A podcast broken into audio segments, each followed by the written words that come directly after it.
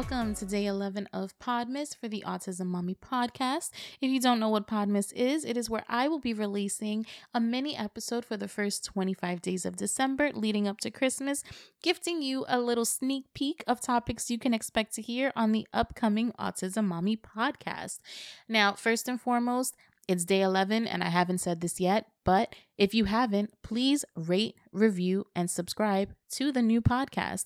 Leave a review. Let me know how you're enjoying Podmas. Let me know how you're enjoying the the topics. Also, rate five stars we only want five stars. I mean, if you don't feel like it's a five star podcast, if you don't feel like I'm a five star chick, I'm sorry. I apologize. But if you could just click the five stars, that would be greatly appreciated.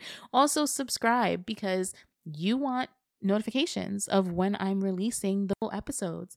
They will be coming out Monday, December 27th, but just in case, you know, life gets in the way and sometimes it's on a Tuesday instead of a Monday, which I promise I will try my best for that not to happen. But if it does, you want to be notified as to when the new episodes are going to drop. Also, the link will be down below so you can sign up for my mailing list and you can get, you know, notifications and the direct links for the podcast and all that jazz. Now, let's get into today's episode. We are going to be talking about meltdowns. Now, I know this is a lot for a Saturday morning and you're just trying to chill, but I feel like Saturday mornings is when the most meltdowns happen. There's so much going on during the week. We're on the move, hustling and bustling. The kids are doing this, this, that, and the third. School, after school, friends, all of this. And Saturday, you, you just want to like chill but that's not the case. We have to clean the house, we have to do errands, we have to go food shopping, we have all this stuff to do as adults. And for the most part, our kids are coming with us. So, we're going to talk about meltdowns and how to, or how I handle them. I truly feel like I'm a pro at this point. As I mentioned before, Ethan is 12 and he has autism. I've been dealing with his temper tantrums and meltdowns since he was about two and a half, three years old. I have tried all types of things. Um, I've tried yelling, spanking, which I realized rather quickly was just me acting out my trauma responses, and it did not work at all. I've tried isolation and giving in to his whims, and I'm here to tell you that it is a journey to figure out what can work for your kid. Now, I am not condoning the spanking portion. I'm actually not a mom who really believes in hitting her kids. At least I don't believe in hitting my kid. I know for me and for Ethan, that just does not work. And that was just me getting out my frustrations. Yelling, it doesn't work either. That just gets everybody on 10, and that's not helping anybody. Isolation, it's a hit and miss. It's a hit and miss. Sometimes your kid just needs space, and other times you have to kind of be on their ass, if you know what I mean. But to be honest, sometimes nothing works at all, and you just have to write it out. When Ethan was about five, we went through a span of six months where I could not take him anywhere that didn't result in a meltdown. Now, looking back, I realized that my poor baby was going through so many changes, and I just didn't realize that that was the cause. I was so used to Ethan being in his own world all the time that I never thought what was happening with us as a family really affected him as long as he had everything he needed. You know, he never wanted for anything. He was always fed, clothed, all the bare necessities. Plus, he always had his iPad, and I would always take him, you know, to do things he would like to do. So I just assumed that it really wasn't affecting him in, in any sort of way. But looking back, I'm like, yeah, he had everything he needed, but he was also having all of these tantrums and these meltdowns. And I feel like it's because he couldn't effectively communicate what was going on.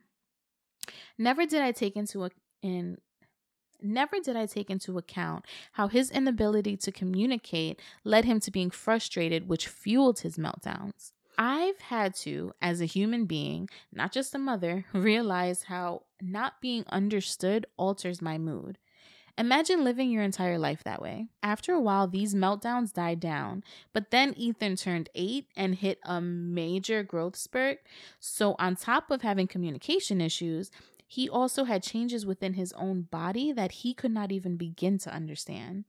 He had begun having meltdowns in his sleep. I didn't even know that was possible. One night, while sleeping in my bed, he literally woke me up by pulling my hair and kicking my back. He was still asleep, which was even scarier.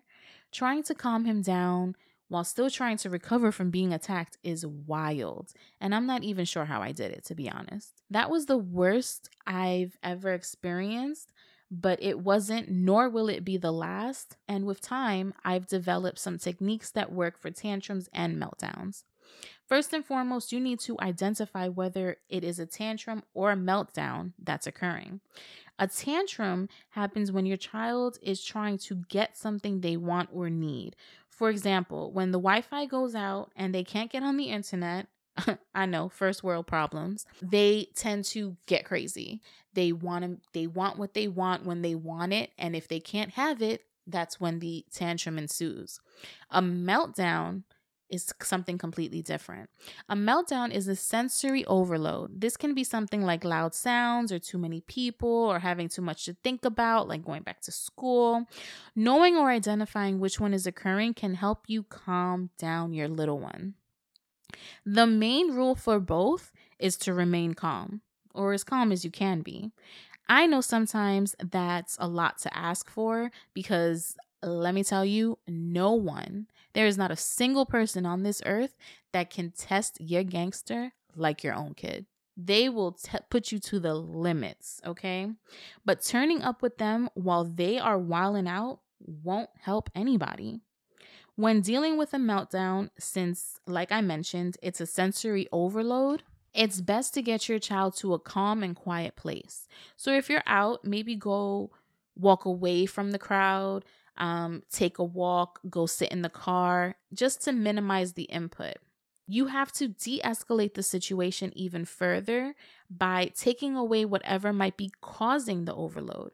For example, when Ethan wants to express his frustrations, and it's so weird because he's such a cancer, so he does this all the time, he plays a particularly scary video, which not only overstimulates him visually, but also audibly. I think that's a word. So once I see he is nearing a meltdown, I take away his iPad, which can usually lead to a tantrum, but I know what to expect. And I have him go to his room to calm down. Now, of course, this is easier explained than done, but I know I will eventually get the desired outcome. Replace triggers with calming variations. If it is allowed if it's loud or your child is watching something overly stimulating like Ethan, turn on some calming music. There are perfect playlists on Spotify, which I can link down below. You can play at the click of a button. Lower or turn off the lights. It's all about reducing the outside sensory input so that they can properly calm down and focus on getting past the meltdown. Lastly, sometimes you just have to ride the meltdown wave. For a long time, and even now, I found it embarrassing when Ethan would have a tantrum or a meltdown. I felt like everybody was looking at me like I was a bad mom. Like, how dare that kid talk to his mother that way? How dare that kid throw himself on the floor? How dare that kid scream in her face? How dare that kid raise his voice or shriek? Because that's another thing Ethan loves to do now. Imagine. And I've had to come to terms with this, especially as he's getting older and more grown. My child has a good five to six inches on me, easy. And with his hair, it's close to a foot. And when he gets upset, he literally looks me in the face and screams. Screams. Now, I have to assert some sort of authority, yes, but I would feel like people were looking at me crazy. Like, how dare she let her kid talk to her that way? How dare she?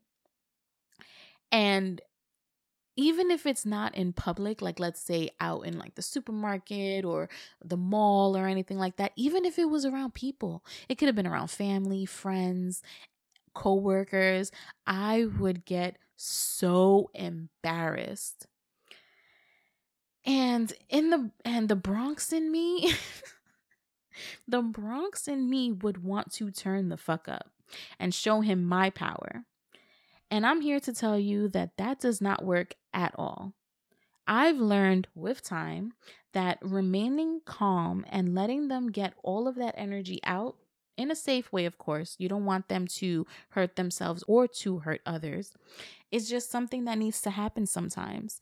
It's pent up energy that they have within that they just need to release.